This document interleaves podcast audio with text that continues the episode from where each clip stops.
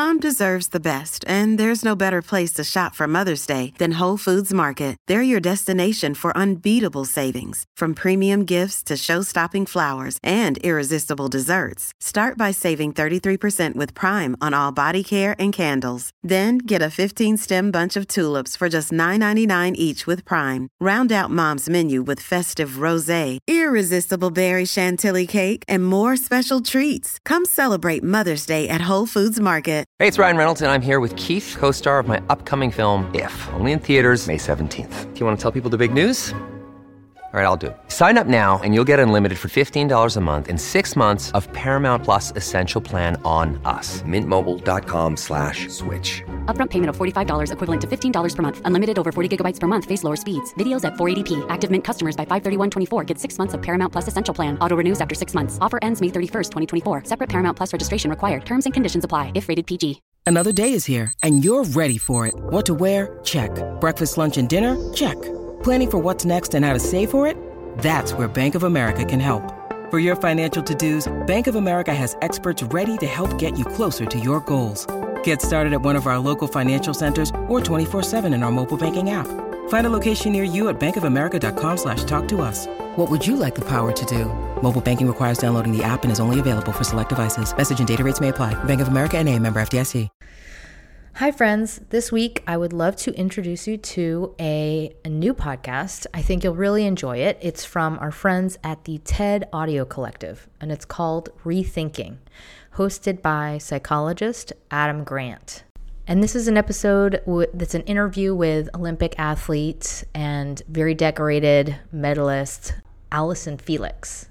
And I got a lot out of it, I think, because there's so much overlap with your everyday life, no matter what you do, whether or not you're an athlete or you work in uh, an office, whatever energy you bring to that, whatever your true motive is, like what's motivating you, very much affects your ability to achieve your goals. And she she really talks about how she had different things that motivated her as she competed and how that changed her relationship to um, the sport itself. And I just think it's like a it, I I gleaned a lot of, about myself just through hearing her story. So I think you'll enjoy it. It's a really interesting episode also because she talks about the the biases she faced when she became a mother and I I think that a lot of people face when they become mothers and how you are perceived in the workplace. So I got a lot of, out of this episode.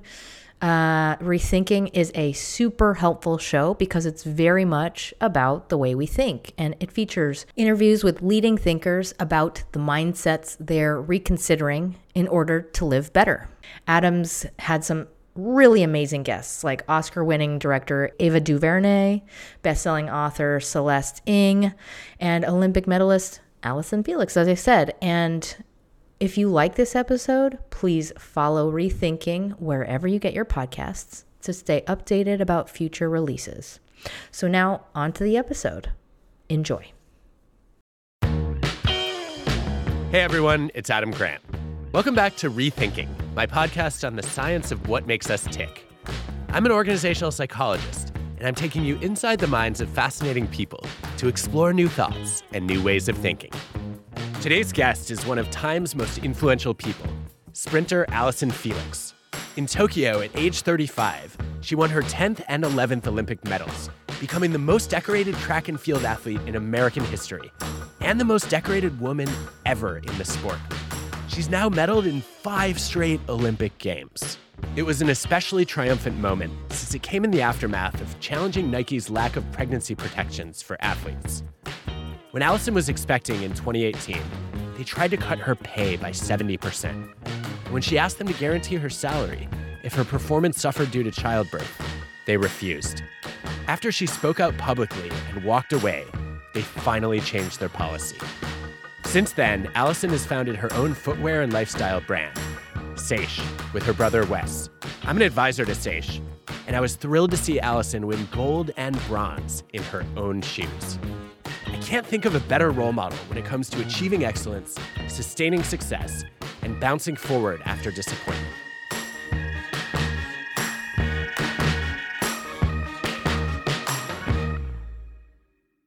Hey, Allyson, I want to start with your childhood. I think a lot of people assume that you must have been the Tiger Woods of running, that yeah. you were crawling down a track at three months old and training for the national championships by kindergarten but that's not what you were doing. Yeah. What were you up to instead? I was a normal kid. It's funny. Yeah. You think an Olympian, like you're off to some type of Olympic training camp or you're doing something, but I was literally growing up in my neighborhood. I played basketball, I did gymnastics, I chased after Wes. Um, I grew up in my neighborhood riding bikes and, you know, doing all the stuff that all of us did. And I was just active. And then in high school, you know, I found track and field from just being at a new school and wanting and and my family telling me sports is a great way to like find friends and so that's how I found it. But I think I think it's so important to try like everything. I think because I I literally found my passion it came to me and I think that allowed me to just I don't know have a lot of energy towards it. But yeah growing up I was I was you know doing what kids do there's some brand new evidence that world class athletes started their sport later. And they also were more likely to have sort of cross trained um, or sampled lots of different sports before they focused just on one. Obviously, that that's the trajectory you followed. Why, why do you think that is? What's the advantage of, of actually specializing later? Yeah, that's really interesting information to me because I've often wondered, you know, a lot of my counterparts, you know, did start very early on. And I've also met people who are similar to myself. Um, I speaking to my own experience, I feel like I didn't burn out by doing so many other sports and by you know finding my sport later on and not specializing early on. I think that it benefited me. Um, obviously, I'm in a sport where it's not you know. I don't want to say it's you don't need a skill but it's it's different than you know some of the other you know ball handling things and and things of that nature. So i think it kind of depends. But i do i have friends who started running when they were five years old. And by the time they got into college it, it was just all too much. They had you know they had early on trained so intensely that there wasn't much left to give. For me starting in high school everything was new to me. You know, I'm just, I'm having so much fun. I'm taking it all in. I would say that I probably seriously started training when I was college age. Um, wow. And so already then I feel like, you know, just even the toll on your body alone, you know, the years that you've given yourself, I, I also feel like the longevity that I've had is a, a lot attributed to starting later. That's so interesting. Yeah, it may not be a coincidence that you've been an Olympian half your life. Yeah, it's so crazy to, to think of it that way. Uh, I mean, it's it, it jumps out at me right away. I'm like, what was what was I doing as an 18 year old? That's funny. One of the things that some people are speculating now that these data are out there is, well, maybe this is actually just about natural ability. That if you know if you're pretty talented but not you know a, a once in a generation talent, then you have to specialize early. Mm-hmm. Whereas if you're just an extraordinarily gifted athlete, then you have the luxury of just being able to try lots of sports. You're sort of good at everything. And then when you finally specialize, there's a higher ceiling. Eh, that leads me to wonder were, were you good at everything? I was just about to say, well, that's the thing. I definitely was not. So, basketball was my first love, and I, I still, I, I love it, but I was not good. So, um, I, probably if I was, I probably would have went that route but I, I was not. You know, I, I think I'm athletic for sure. But um I think? Wait, I'm sorry. How many Olympic medals do you have to win before you say I know I'm athletic. Okay, I, I, guess I'm athletic, but I when I, when you cross it over to other sports, though, you know, I, I, have friends who play, you know, a lot of different professional sports, and they'll quickly let you know you're not you're not quite on this level. So it's you know it's a humbling experience when you when you when you do that. But um, I definitely can say that I not just pick up a pick up anything and I'm I'm good at it.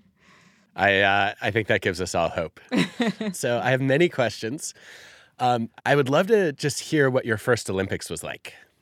It was so long ago, but my first Olympics was 2004 in Athens, and I was a teenager. I was 18 years old, and it was almost in a sense overwhelming because Um, so it was all new to me. I mean, I had competed a, a, little bit on junior teams internationally, but it was like my first big international competition.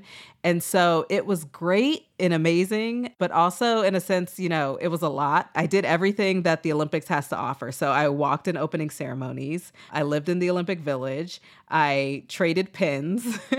I, I like did all of this stuff. And then, yeah, competing was amazing. I think I think I was a bit just a bit naive. You know, obviously every race you you want to win, and so I remember racing my heart out and getting a silver medal.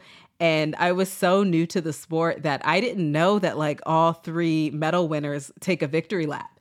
And I remember coming off, and my mom was so disappointed with me because she was like, Why didn't you take a victory lap? And I'm like, Well, nobody told me that I was supposed to do that. And so it was, it was so like innocent and amazing, but it really lit the fire for me of like this is the olympic spirit this is what it's about but if you want to reach the next level it's going to take a lot more. Did you feel like you lost I did. It felt really heavy. And I think I didn't have a lot of obviously experience at the time. And I didn't know the weight of the Olympics. Like, I, you know, I was competing in high school. Like, that was what I had to compare it to. It felt just, I couldn't put in perspective that I was 18 years old. I was at the Olympics, that, you know, I've only been tr- running track for like four years, you know, it, it, all of the things. But my family quickly helped me like put it all in perspective. Have you seen Jerry Seinfeld's routine on his problem with the silver medal? I don't think I have. No. Oh, I'm going to send it to you. It's, okay. it's one of the funniest comedy bits I've ever seen. Uh, one of the lines that stayed with me was when he said, like, silver medal, you came in first among all the losers. what would you say to him? you know what? I, in my early years, I would agree. I would say absolutely right. Um, but then, you know, you, you, perspective changes and you grow and you realize, you know, the amazing accomplishment and then also the propel how it propels you forward to get better. And, and like I talked about, I feel like my silver medals have have really, you know, shaped me in a sense. You know, it's the, the character, the integrity, all of the things that you need to to be able to grow. But uh, but that's hilarious. what emotions did you feel if you can rewind back to that time, the moment you found out you were second, not first? The first emotion that I felt was disappointment. You know, honestly, it was it was that I was close to gold, but it, I didn't get it. And that stayed with me but then it was excitement. You know once i had some help of realizing that no this is a major accomplishment. This is you know this is really big. And then also i think excited for the future of like this is just the tip. Like i'm just getting started. I, I know i have so much more to give well, this is making me rethink something that psychologists have been studying for years, which I'm sure you've heard about ad nauseum, which is the classic finding that's now been replicated a bunch of times that bronze medalists are happier than silver. It's true.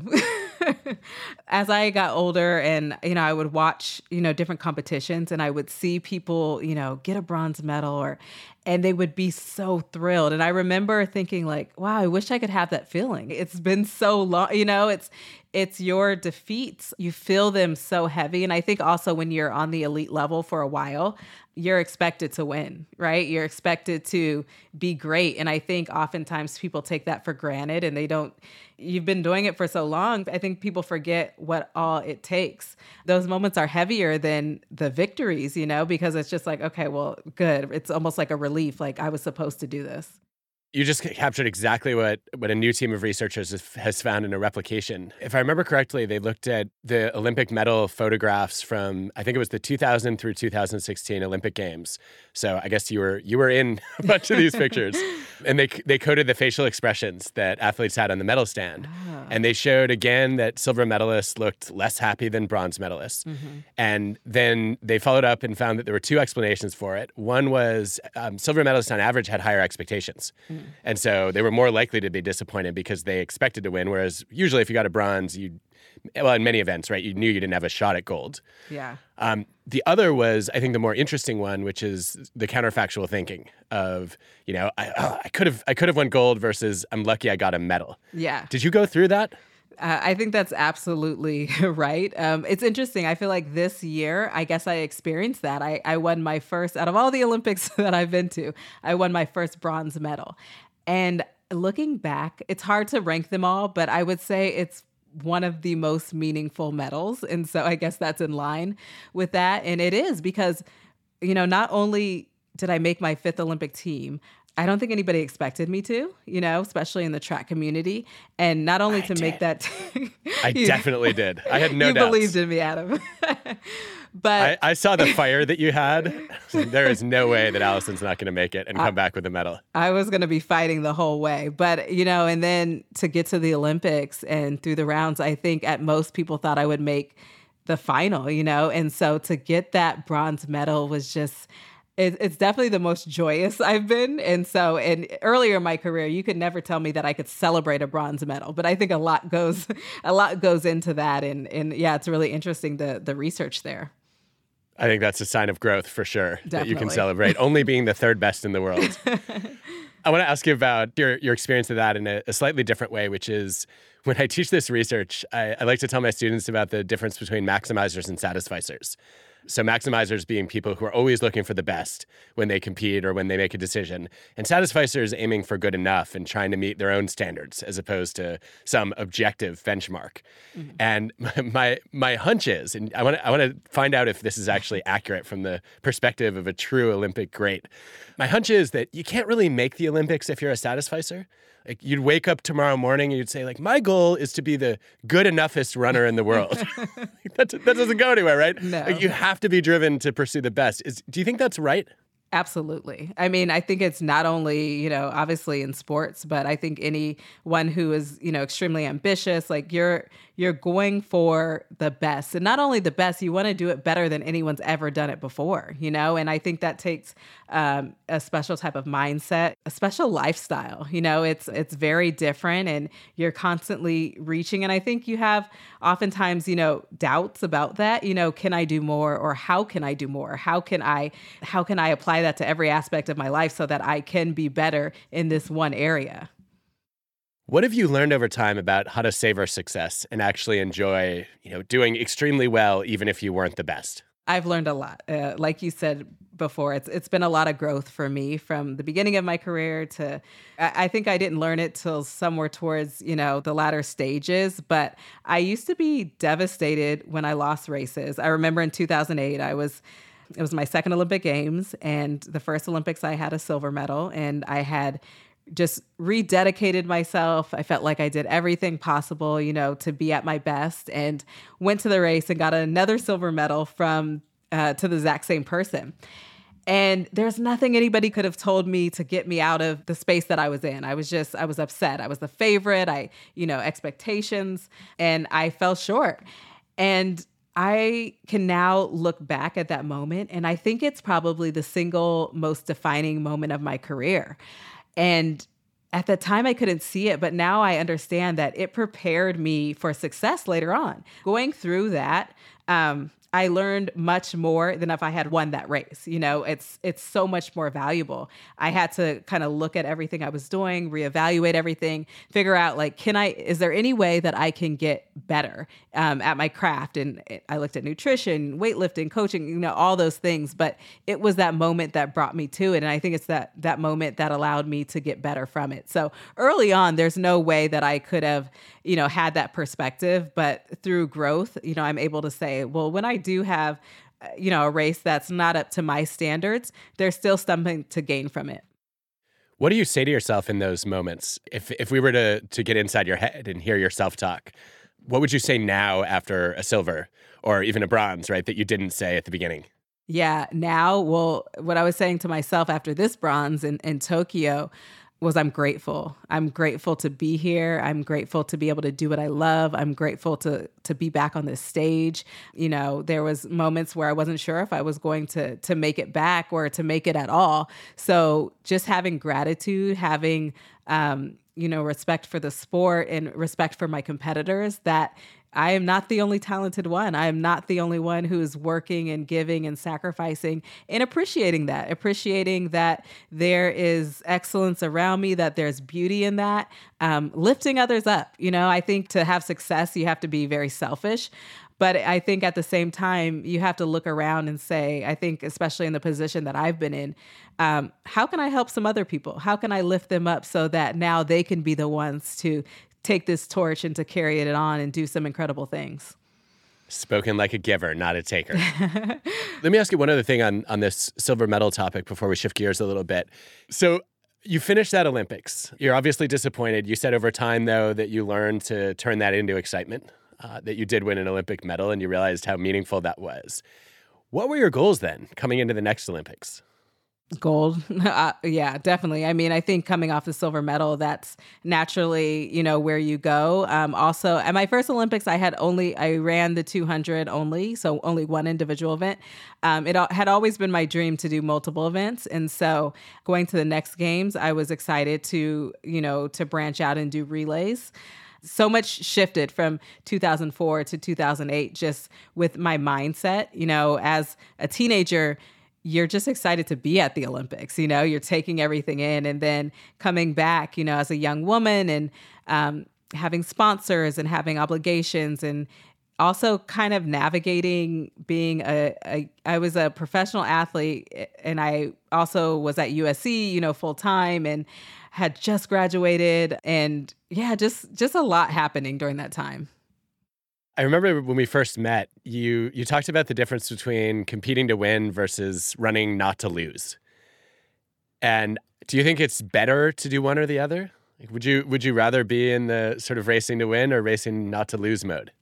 Um, racing to win, you know, I think that's more enjoyable uh, of the process. You know, I think when you get in kind of the phase of racing not to lose, it's I feel like it's it's like you almost have lost a, a, bit of yourself, you know, and the reason why you started. I mean, it has a lot to do with the the outside world of it and and the pureness of racing to win. There's just there's nothing like that.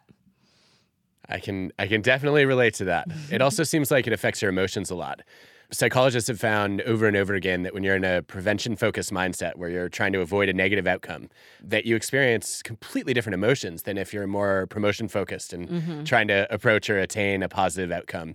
So I think in the in the not to lose version, it seems like when you win, you're relieved. Yes. And when you know obviously if you flip it to i'm i'm running to win that win is now elation exuberance joy thrill have you experienced both of those? When you were speaking and explaining that, I was like, I can attest to that.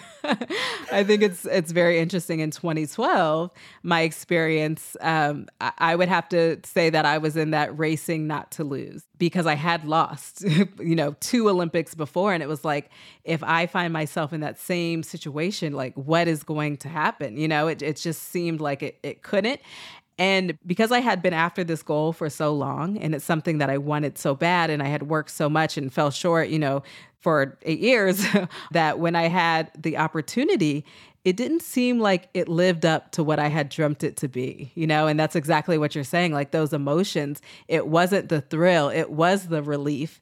And I had to really, it took me time and space to understand, well, why, why is that? You know, why am I not feeling everything that I thought? Why has my life not changed because this moment happened? And so it was really interesting and even a little bit hard for me. Wow. So take take me back to 2012. So you're coming off of two silver medals in a row in the 200. You're basically now showing up to say, I can't lose the gold again. And what did it feel like when you won? yeah, my mindset was completely different. Obviously, there were still all these expectations. Um, I I was the favorite. I had the two silver medals before, um, but going to the line, I felt a sense of calm and a sense of peace.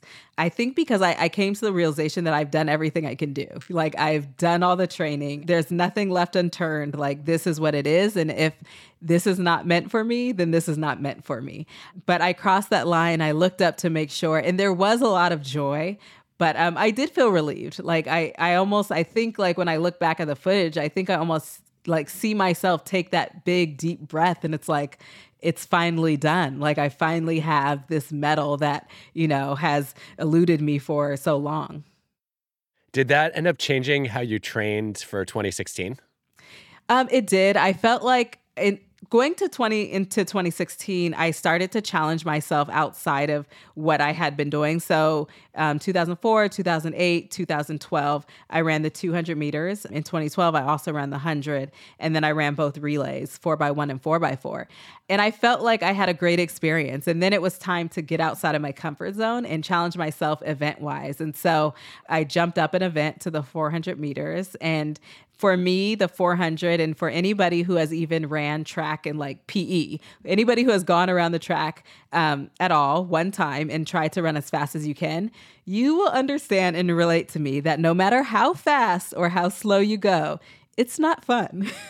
Your body, like it just, it's not happy to go that fast for that long. There's lactic acid. It's so for me, it, it was it was really hard to to change events and to step up and it wasn't something that came natural to me. It wasn't like always fun. The training wasn't fun and so it was a challenge. But I, I feel like you know you have to get outside of that comfort zone you know often to really push yourself Wait, Allyson, I, I, th- my mind is blown right now because I was sure you're just one of those freaks of nature who enjoys the feeling of sprinting to the point of feeling like you're going to die.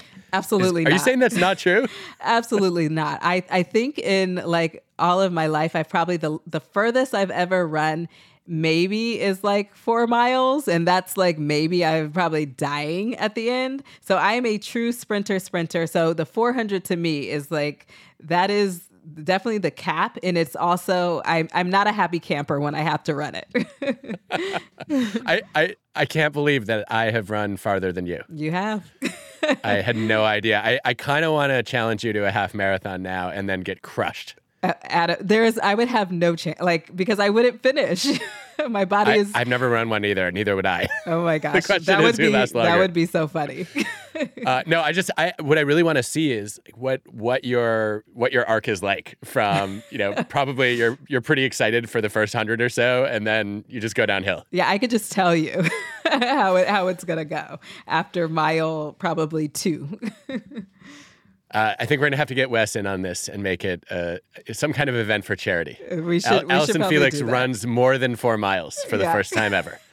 I love this. Um, how do you how do you stay focused? How did you keep yourself going when you don't? You I guess you don't even get the runner's high like a marathoner would. Yeah, it's it's really challenging, especially to have been doing what I've been doing for so long. I think that you do kind of go through these like ups and downs. I think it's changed. I think each year um, or each season of life, different things have kept me motivated. I think at the beginning, for a long time, you know, it was that gold medal. That's what on those days where I wasn't feeling it, it was like my competitors are training. You know, I've if I want this, I'm I got to do more. I got to, you know, I I have to be out here. And then, you know, I think when I switched events, that also helped. It added a new kind of element to it. And then most recently, I think becoming a mother has been the ultimate shift. I've always been a competitive person. You know, growing up, my I've come from a competitive family. They never let me win in anything. So I think that had a lot to do with everything. But becoming a mom shifted my whole motivation from why I want to win. You know, it was from my own kind of desires to I want to show my daughter, you know, what overcoming adversity is like and, you know, being a role model and all those things. So it became deeply personal, my motivation. And it's interesting. I, I feel like that also made me a better athlete, you know, that connection to something other than just, you know, wanting to win. So let's talk about then Nike. I I think maybe the place to start is just can you tell the story of what happened and how you got the news that they were dropping you? I became a professional athlete. I was 17 years old when I signed my first contract. I don't think anybody ever sat me down and said like you shouldn't have kids until, you know, you've accomplished all your goals. But at the same time, I don't think I ever saw women celebrated in that role, you know, as an athlete and as a mother.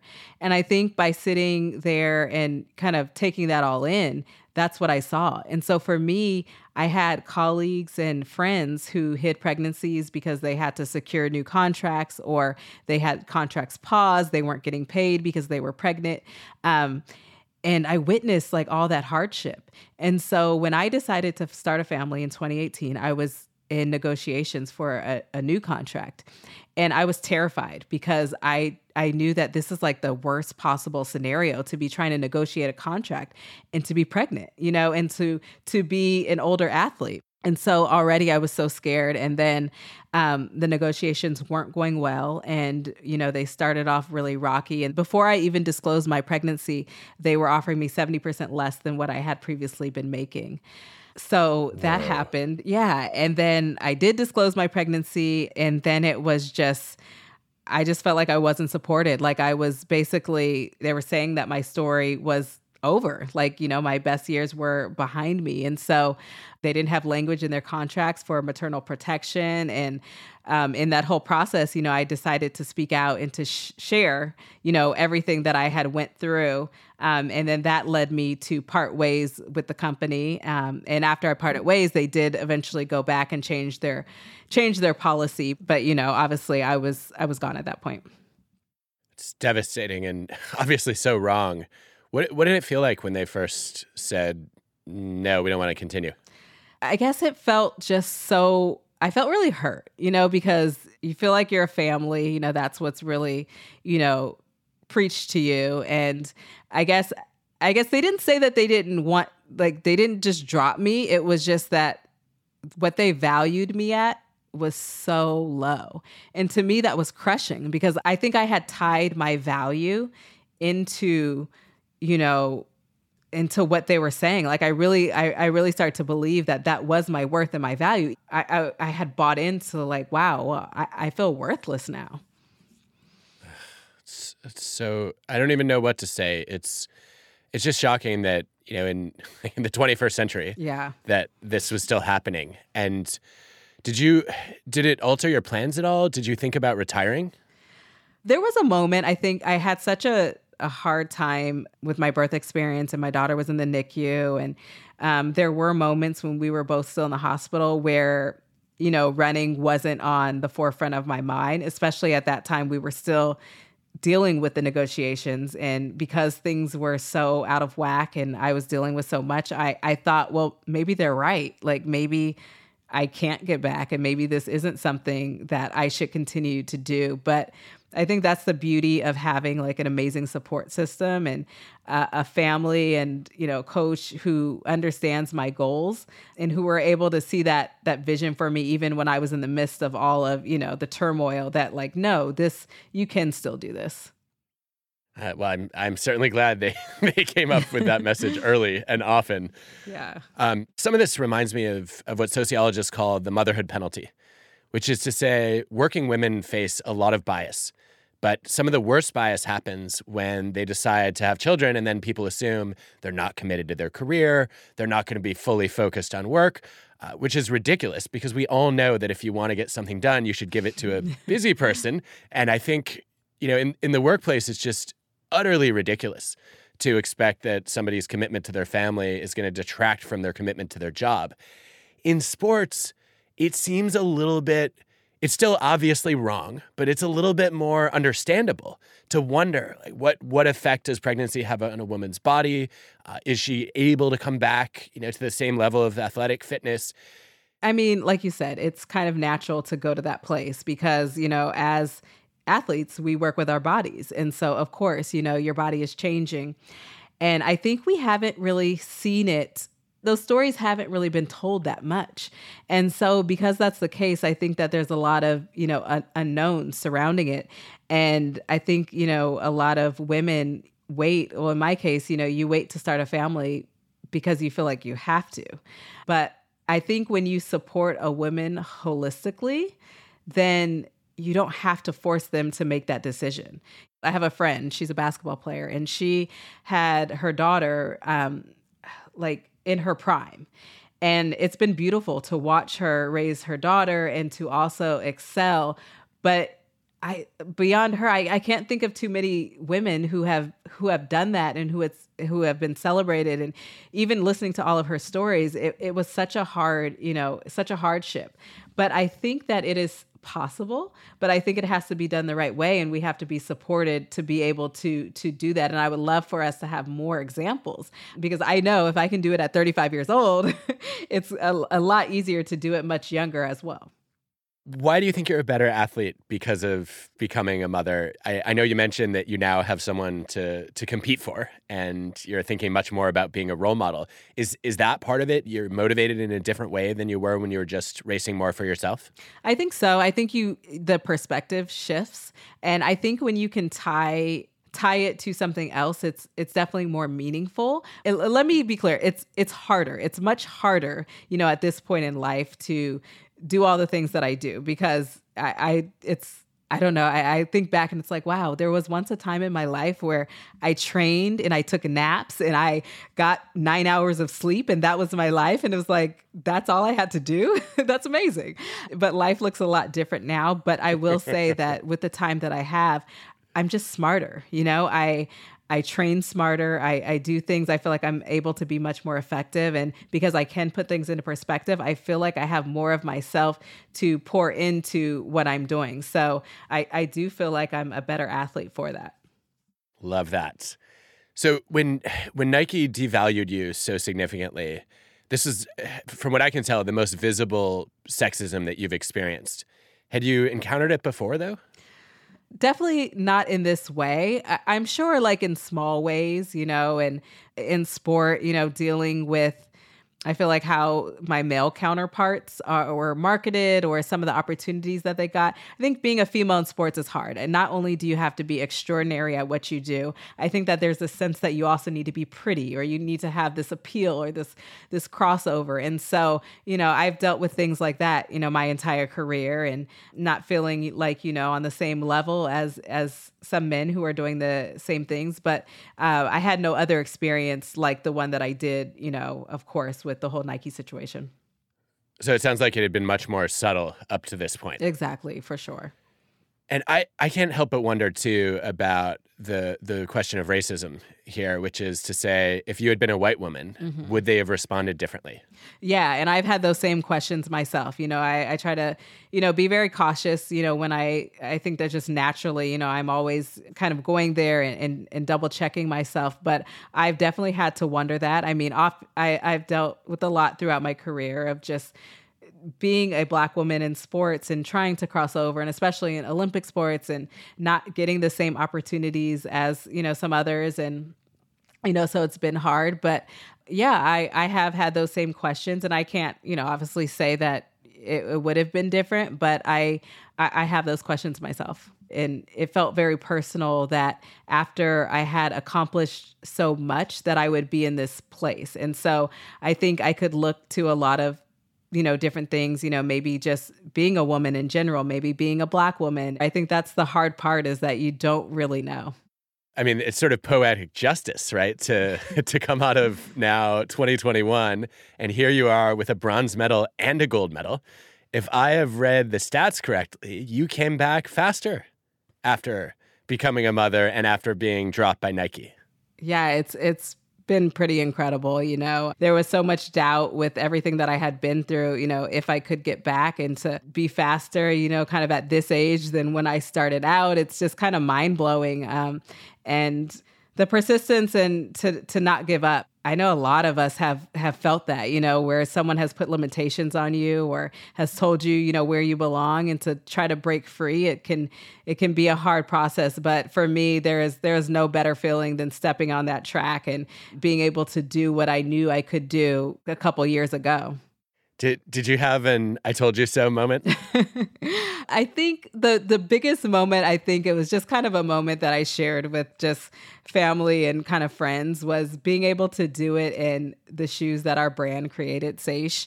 That was kind of the moment. It was like, wow, I, I, was told to know my place, and that place is like in these shoes, in these shoes that we created. So that was the only moment, it, if anything. But I think more than that, it was like it was this overwhelming feeling of like I'm a representation like for those women for all those people who have felt overlooked like here I am so many people connected with me and reached out to me and and that like that was even another sense of motivation as well I wonder, I'm thinking about some research that my colleague Samir Nurmohamed did where he found that sometimes when you're the favorite, it makes you a little bit complacent. And that when you get underestimated uh, or even you get sort of turned into the under, underdog, that you have something to prove all over again. And he's found that it's especially motivating to want to prove somebody else wrong. Um, it almost seems like Nike was this this enemy now that you had to defeat. Was was that part of your drive at any point? it was my belief that I knew that I could do it. So I don't think I, I don't want to even give them that credit. but um, that's really interesting because I feel like for me, I, it's always been easier to be the underdog, you know? And I think even when you are the favorite, you create some sense of something in your own head. My my husband and my brother tell me all the time. They're like, something will happen and and I'll feel like, well, you know, I have to prove this person wrong and they're like that doesn't even exist. You literally created that. And I'm like, no, like that's really what it is. But I think it's this idea of like when you're at the top, you have to have something to reach for. Um, and so whether you fabricate it or or however you get to, um, I think it is always easier to be the underdog. I I think so too. And I guess that that makes me curious about what the lead up to 2021 was, especially when it came a year after it was supposed to. I know for a lot of athletes, it was a huge letdown, and they found themselves sort of languishing or even burning out, knowing that it was now a five a five year lag instead of four, and they'd kind of tapered and ramped up for this critical moment, and it, the rug was was swept out from under them. Um, but I also know you you were working on sort of rebooting in some ways your career. Were there any benefits of having that extra year? Yeah, there were. I couldn't tell it at the time because I was uh, when I heard that the Olympics were going to be postponed, I was devastated because obviously, as an athlete, as an Olympian, everything is timing. And so, obviously, being older already, I was like, oh gosh, I'm going to be another year older. Like, can I do this? Do I want to do this? Like I had all those questions. And so I took time and space to kind of grieve that loss. It wasn't going to look like the way that I had imagined. And then that's when it came time like, okay, we got to pivot. We got to adapt to this our new circumstances and how can we get better. And so now being able to reflect, I will say having that extra year, I think I did get better. I think I got stronger. I think that it was a blessing. You know, obviously nobody wanted the the world to be in the state that it was, but I, I think we tried to make the best of a of a difficult situation. Well, you did, I think you definitely did that.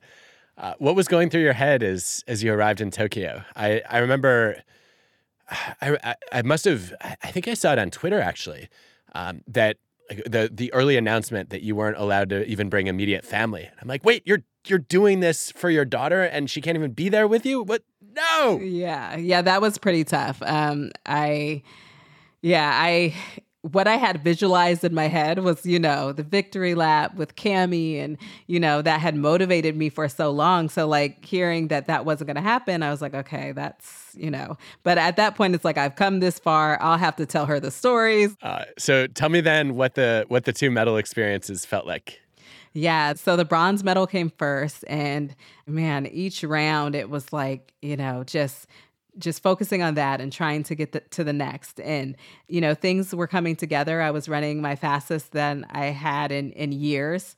Um, and I really just wanted to run free in the final. I think I have always held a lot of expectations and a lot of weight of others, you know, on my shoulders. I think when I compete, and I remember I had a conversation with my brother before I went out on the track, and he was just, you know, really reminding me that your value is not tied to whether you win this race or if you come in dead last. Like you are still the same person, you are still worthy, and just kind of um, reinforcing those thoughts in my head. And he just reminded me to have fun and to enjoy this. Like this is my last, you know, competition on the Olympic stage, and so I did.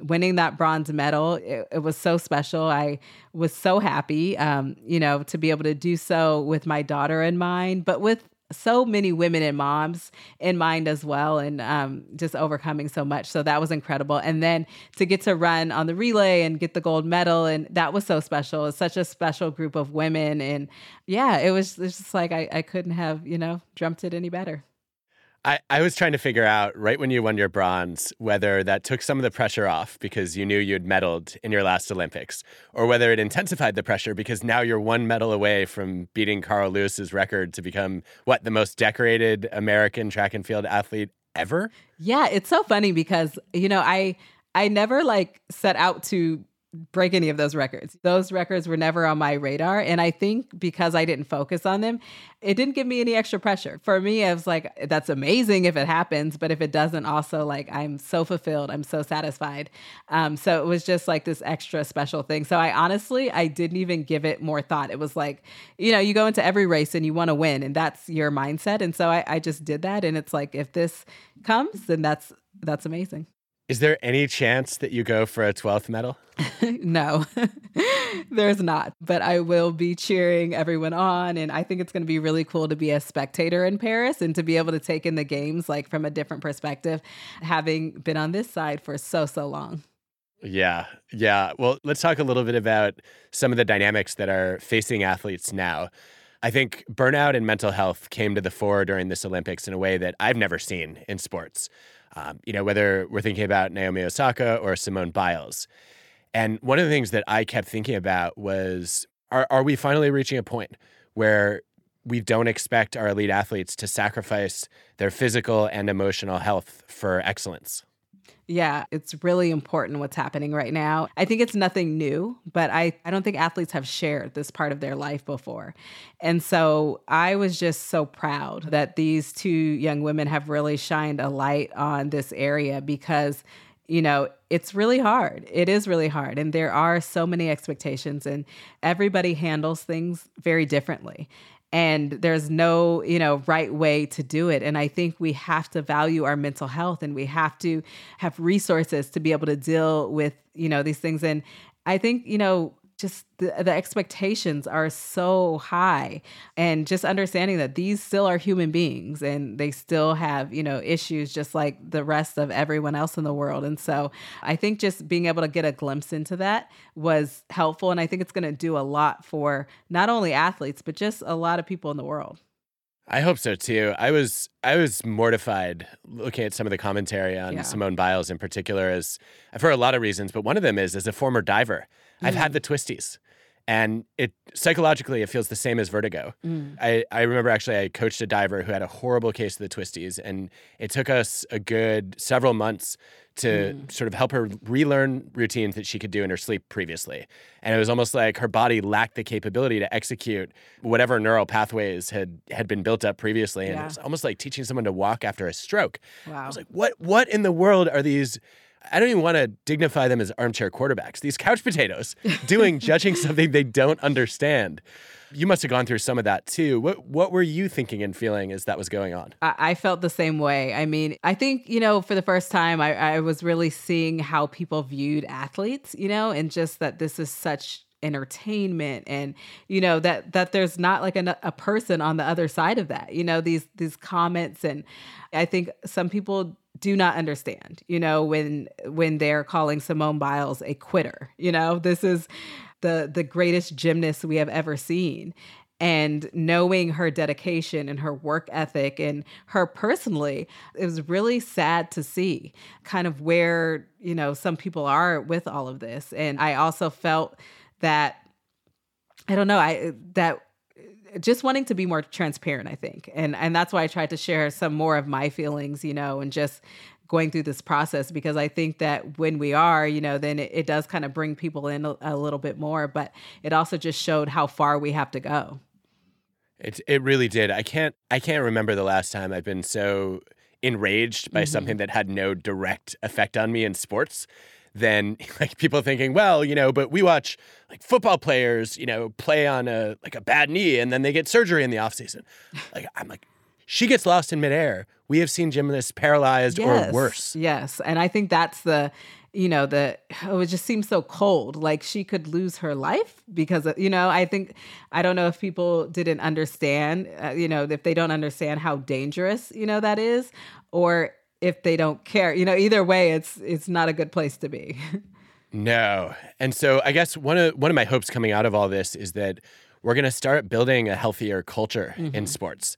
And that athletes are going to be encouraged to prioritize their well being, not only their performance. What does that look like? How do we get there?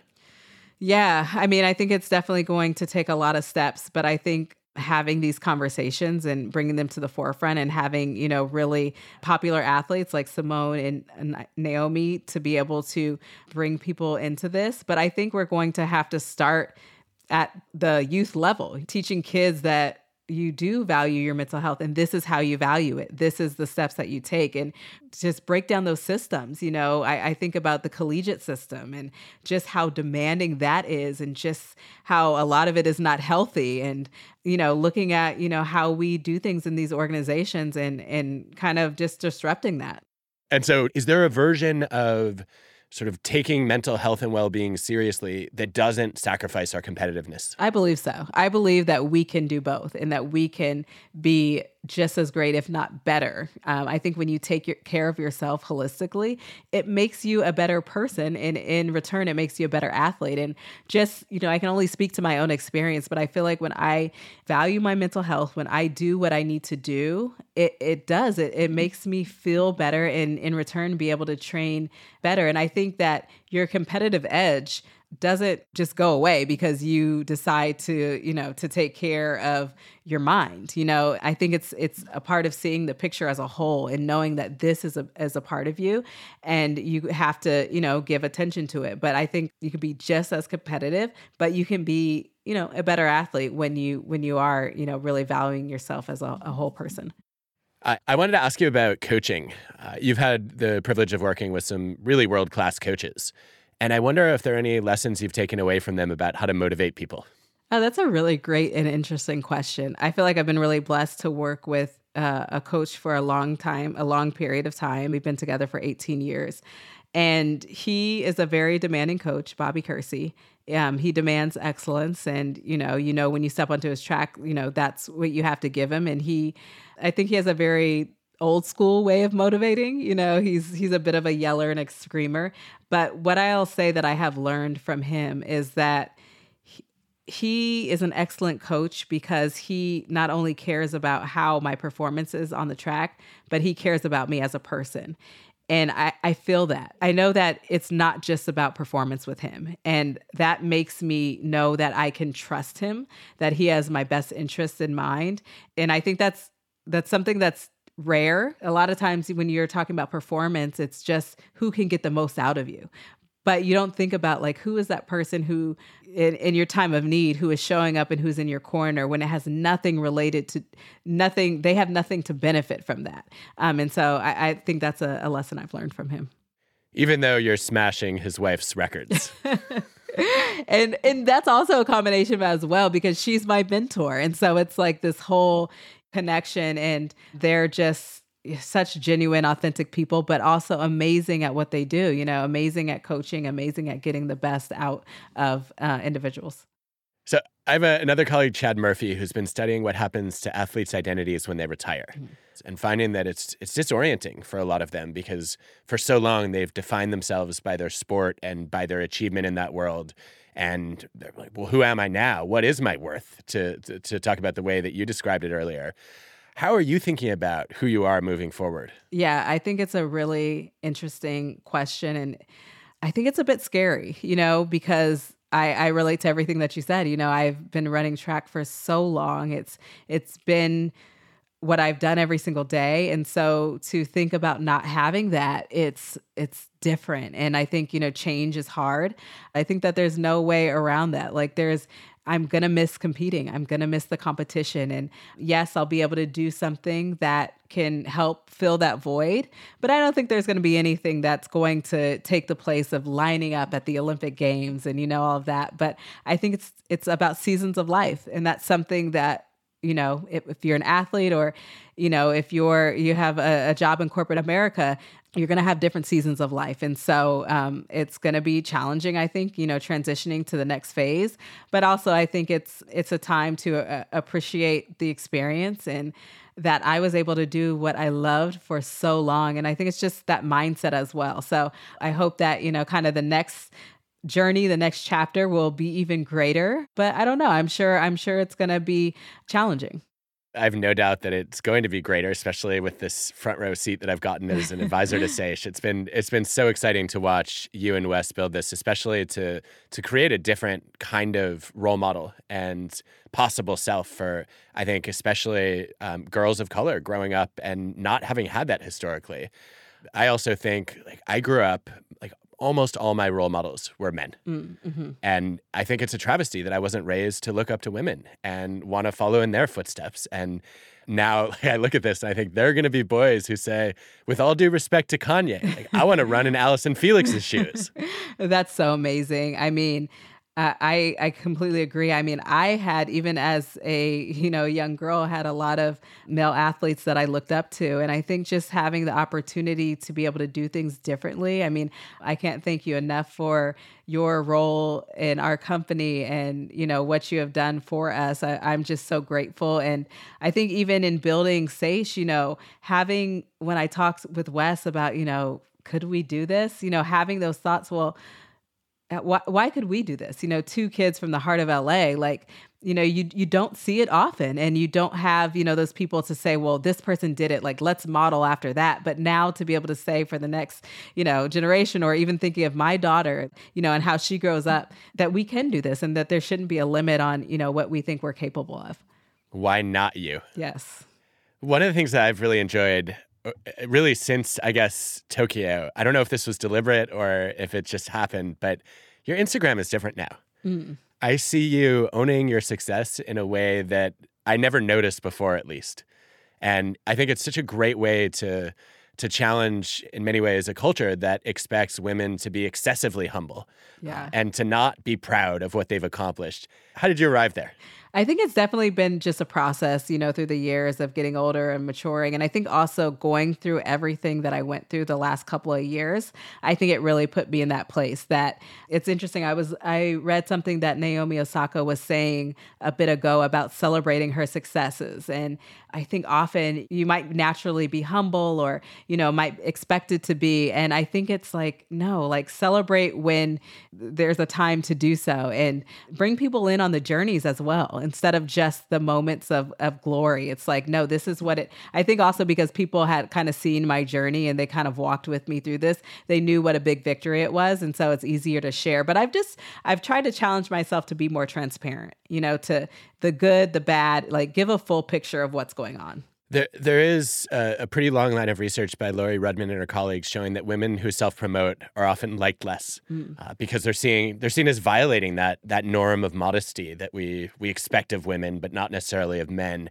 Did you have hesitations about? Like, okay, I'm gonna like, I'm gonna post like, most decorated U.S. track and field athlete of all time, uh, or I'm gonna post a medal picture. Yeah, I think it definitely probably doesn't come natural, you know, to me. But then at the same time, I don't know. I just really wanted to own, you know, the accomplishments and also celebrate those that that helped me because I think it's easy, at least uh, my sport is a great example. If you feel like it's this individual sport, and it is like it's just me. But there's a team of people who allow me to be able to have the opportunity. So being able to celebrate the accomplishment that we all did, you know, is is really special. And then to make that the norm, like there's a lot of different wins, and it doesn't look like just going to five Olympic games. Like there are wins in everyday life. There are wins that are all over the place, and I think we should celebrate those more that that's I think what's been so powerful about watching the way that you've communicated with the with the world is I think you're you're you're going to make that research untrue. Right? You're going to you're to change so. those norms and shatter these unacceptable outdated expectations that women are not allowed to be ambitious and also to celebrate when they accomplish something great. Yeah, I I would love that to be the case because I think we all should have be wildly ambitious and go after, you know, our our greatest dreams. Rethinking is hosted by me, Adam Grant, and produced by TED with Cosmic Standard. Our team includes Colin Helms, Eliza Smith, Jacob Winik, Michelle Quint, Sammy Case, and Anna Phelan. This episode was produced and mixed by Cosmic Standard. Our fact checker is Paul Durbin. Original music by Hansdale Hsu and Alison Layton Brown. I didn't ask you up front to introduce yourself, but I'm gonna have you do it now. Okay, I am Allyson Felix. I am an Olympian and a sprinter, and uh, just came back from my fifth Olympic Games. And you're also Oh, I am also the most decorated. Uh, I am the most decorated American track and field athlete. I still had to ask for it. We just had a whole conversation about owning your success. I know, I know, I know.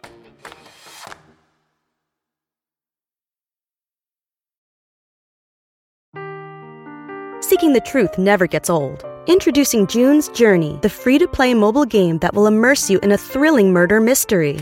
Join June Parker as she uncovers hidden objects and clues to solve her sister's death in a beautifully illustrated world set in the roaring 20s. With new chapters added every week, the excitement never ends. Download June's Journey now on your Android or iOS device or play on PC through Facebook Games.